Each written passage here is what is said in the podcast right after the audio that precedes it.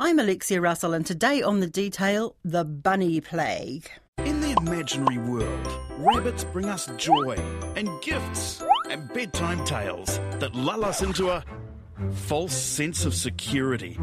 Because in Otago, rabbits are our worst nightmare. There's always been a lot, but this, this year and last year, you can see the numbers building up. They actually changed the pH of the soil to the point where grass doesn't grow. You can aim for one rabbit and miss it and get the next one. It's an absolute ecological disaster. I mean, you know, it's out of control. Everyone's had a guts full. New Zealand's rabbit population is going through another boom. You've got everyone saying it's terrible. Like, you can't go to anyone's house in Central Otago without them to start saying, well, what are the rabbits like at your place? Or what are the rabbits like at your... Everyone is talking about the rabbits. It's causing an ecological disaster that's conservatively costing the economy $75 million a year. They are cute animals, aren't they? So I wonder how people would feel if it was a plague of rats. Shoot them. Trap them. Poison them.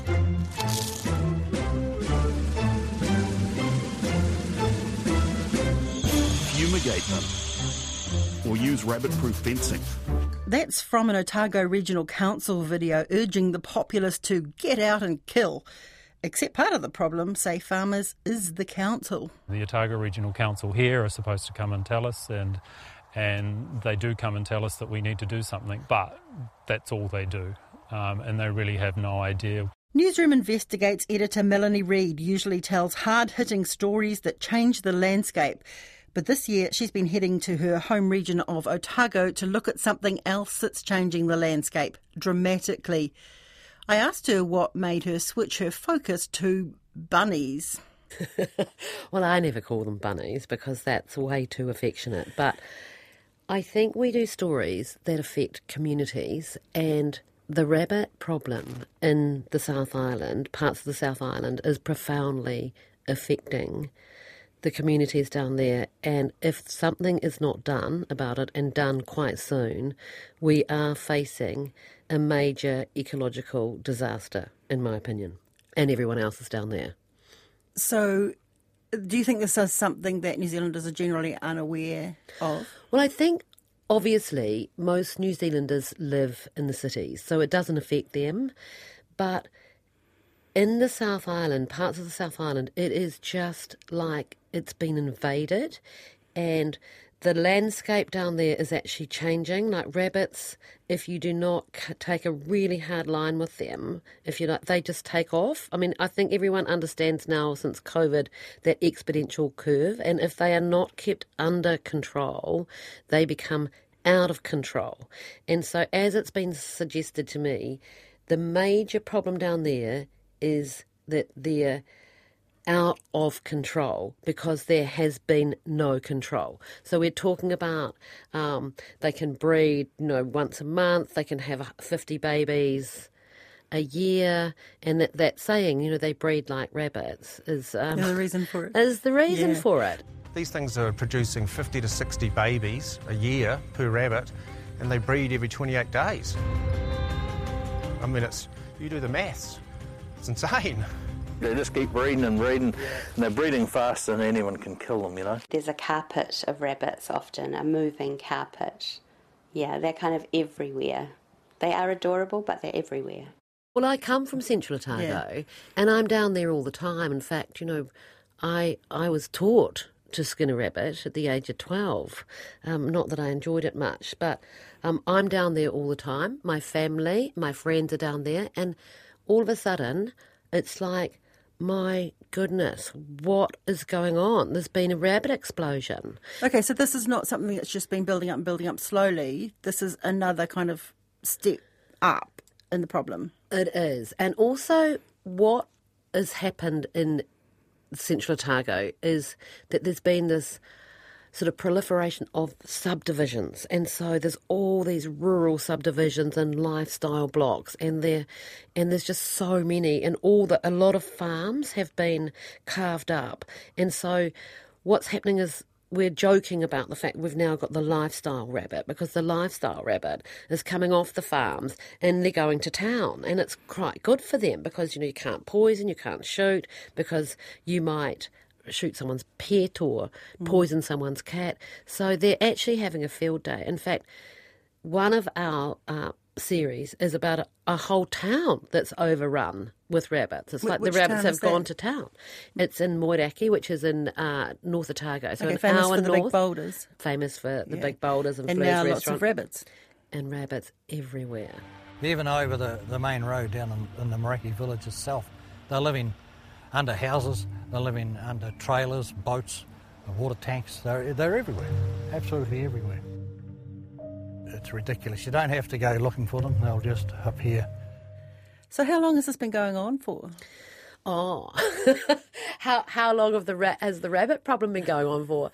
Well, of course, they were introduced in the 1860s, and within about five minutes, well, I mean a few months, that they became a major, major problem. Rabbit country, stripped bare, eroded, useless. This ruin, eating up their land, drove out the sheep farmers one by one, until it was left to the government, with new rabbit killing techniques and cattle, to bring life back into the high country. and they started just like mowing down all the grass and you know decimating all the paddocks. I mean, clearly when they were introduced, the settlers had no clue that this was going to be the result. Or they well, just obviously, didn't think. no, or- no, they sort of did it for sport and you know a bit of the home country. And you know, a bit of meat, really, so that they could pretend they were back in England or whatever.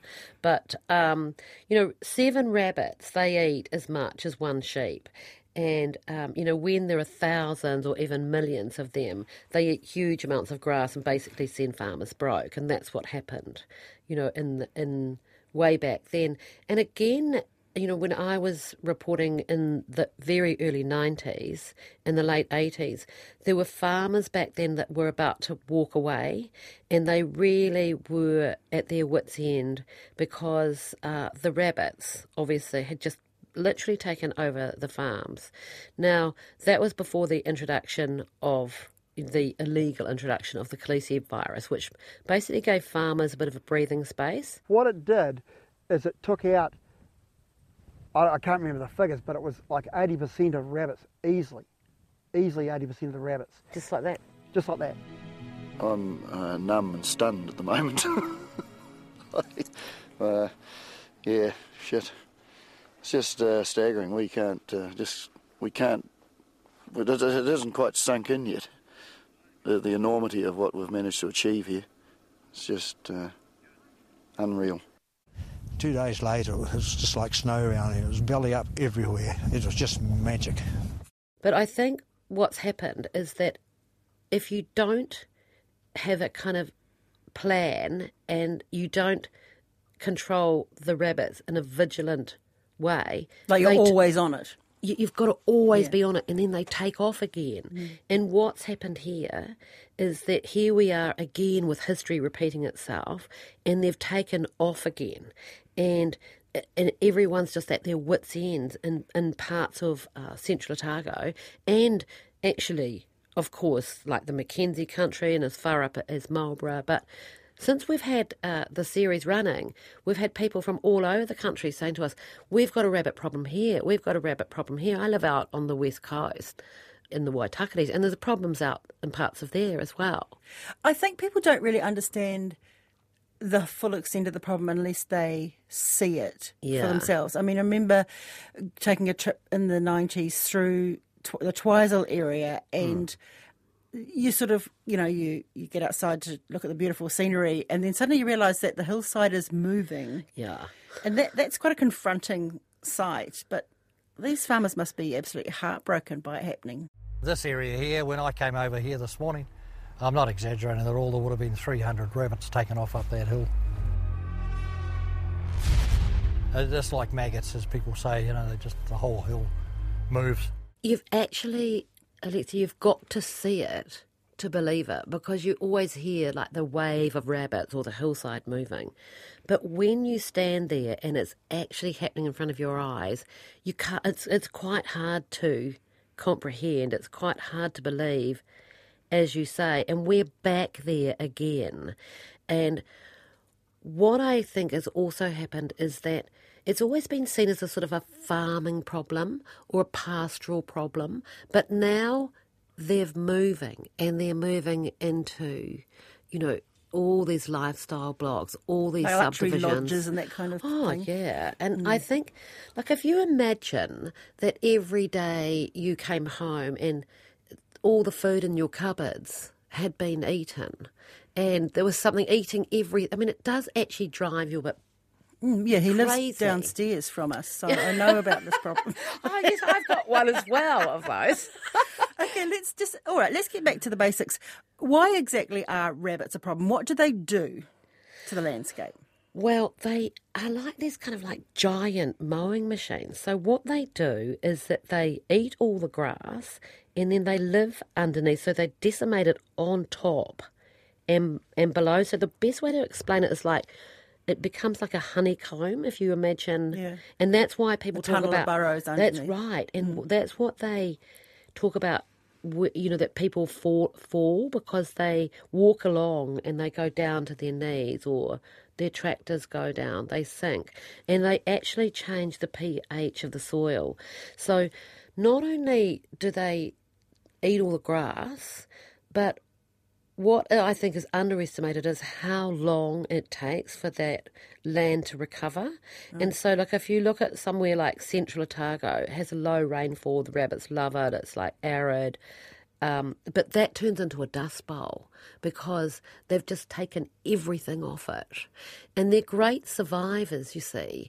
And so the survival stories about rabbits are just extraordinary. They actually, in that severe winter of 91, ended up being cannibals and eating each other's ears off.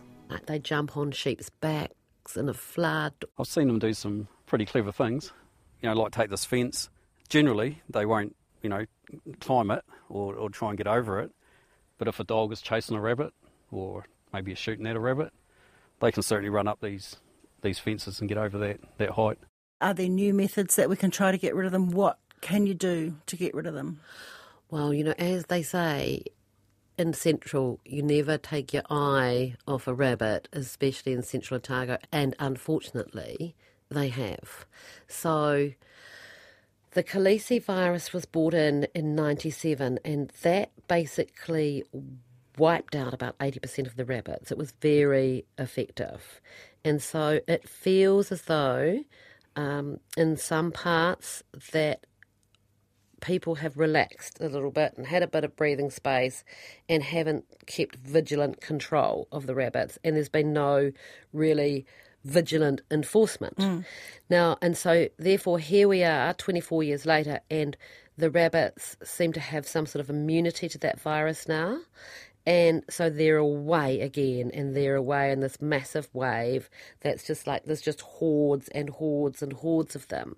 So um, we, of course, have talked to the regional council and said to them, you know, what on earth is sort of going on? And they've been um, very honest, actually, which is quite refreshing. They're not trying to sort of bombard us with um, bullshit, which is what quite often happens as journalists, as I'm sure you're aware. And they've talked about the fact that they have been concentrating more on pastoral land and and um, a lot of farming land. They're telling us is, is under control, but you know now they've got these mega issues with all these subdivisions and all these towns because um, they're not quite used to working out how they can control those All the areas constraints of of that a people area. that's right. Yeah. And also because it's a user pay system. So this is the big issue is that you might control the rabbits on your side of the fence, but they don't control the rabbits on their side of the fence. And they're, the people say, look, the worst offenders are the crown entities and the, the the public spaces. So you've probably heard that there's major issues with like the rabbits in cemeteries all through Central and Southland and Invercargill, like really big problems there. Like so they or they love the reserves or anywhere. Look, they're actually they're actually everywhere, which answers your question: Why are we doing the story? Because the rabbits mm. are everywhere. But I mean, can you smoke them out or Oh. or drown them? Or You oh, can- it sounds very dark, doesn't it? I And- know, yeah. it does. It And the sounds like we're in some sort of zombie movie. Well, the Otago Regional Council's got a very dark video on its website I know about killing rabbits. Yeah, which- well, they. Well, I know. Well, I don't. I'm not very good at killing things, but what uh, what they do is that they gas them. They put water in the burrows. They shoot them. They try. That I mean, I think the most effective way is the poisoning. Mm. Um, unfortunately, because they don't think that's. So, that what I mean, is there any method you could use to encourage people to start shooting the rabbits? I mean, you know, Well, when about we grew up, we they used to shoot them out the kitchen windows, but of course you can't do that sort of thing now. no, you might get your Um, neighbour or your neighbour's dog. You might. I Yeah. know. I don't know. Well, that's if you're not a very good shot. We, of course, Yeah. all were. But I think the problem, Alexia, is that there is no cohesive plan. So no one knows what the hell is going on. And there needs to be communities all together saying, right, this is the plan, this is what we're doing. Because there's no point if we're going to control the rabbits over here if there's a reservoir of rabbits sitting in the DOC land or the LINZ land or the public spaces around the lakes. Hmm. I mean, there's just absolutely no point. I mean, could you make money out of them? I mean, their their pelts are very silky and soft and make lovely cushions. I feel like an ogre saying this. you want rabbit skin duvets and things, Alexia. Well, and, and pet food. I mean, what what are the mechanisms being used there to, you know, use up the carcasses? I think that it's never worked in the past, and we worked quite closely with Rachel Edgerton, who's a historian, and she sort of did a thesis which covered a lot of this.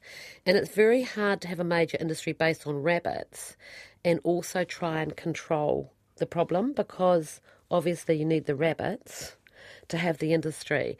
And after World War II, the government tried to tax the industry because, you know, of course, during the Depression, people were living off the rabbits and the skins, but they, they taxed the industry like a hundred percent to try and, you know, put it put them out of business and try and control the rabbits. And So in the a- end, they made it is- illegal. Right. So you're saying this is a big catch 22 that if you have It enough is. rabbits to build up an industry, then the motivation for getting rid of the rabbits is removed. Yeah. so I grew up in the South Island and Central with a blade shearer, co- and his name was Paddy Mathias, and he or he used to be a rabbiter, and he said, "Well, the problem, Melanie, with the rabbit board is that they never, ever shot the last rabbit because they didn't want to shoot themselves out of a job." There are people who are using the oversupply of wild rabbits to create a business, restaurant suppliers and pet food included. But it will take far more than that to make a significant dent in the rabbit population. The question is, what? Well, I think at the moment there is no silver bullet. So the priority has to be to get them under some form of control. So a level of control so that they don't just continue to breed and breed and breed.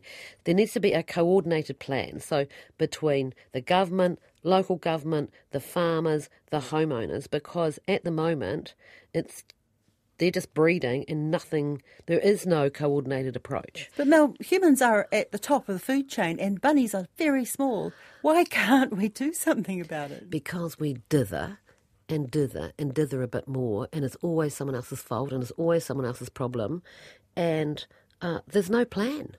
And we've been worried about other things, I guess. And, you know, like they're doing a huge plan with the predators, which is absolutely fantastic.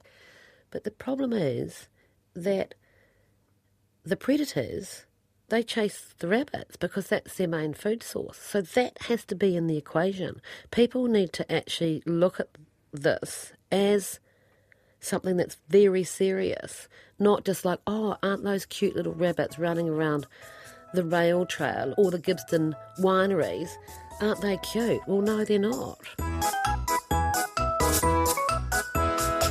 Well, I think that one of the problems with rabbits has always been seen as the rural problem or the farming problem, and it's a user pay system. So it's like you sort out your own rabbits, much like if your trees are growing through the power lines, you have to sort it out. Otherwise, they'll charge you to Mm. come and sort it out yourself. So that's the system. Yeah. And it hasn't worked because people run out of money, they run out of, they, their spirits get broken, they run out of ways to manage it, they don't have the money to put in fences. But Can I also just add that there's massive debates going on down in Central Otago about selling properties to mainly Aucklanders, I must say, and not telling them about the rabbit problem.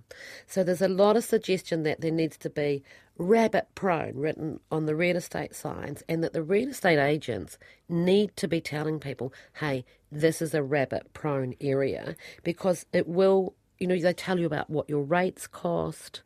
They tell you about any other issues, and they don't tell you that your rates um, are going to be insignificant compared to the rabbit bill. We made a mistake introducing wild animals into this country, upsetting the balance of nature. But by studying them and the land, we'll eventually find what to do. For our own sakes and our children's, we must control these introduced animals of New Zealand. They have to do something. They have to do something and do something fast. And, you know, our job is to show that there is a problem. It's not necessarily to solve the problem, but it's pretty obvious that the government and, and the local government and the farmers and the homeowners, you know, that there has to be a coordinated approach to this. And, and it has to happen fast because otherwise, as they say in Central, you know, you'll be fighting a losing battle for a bloody long time.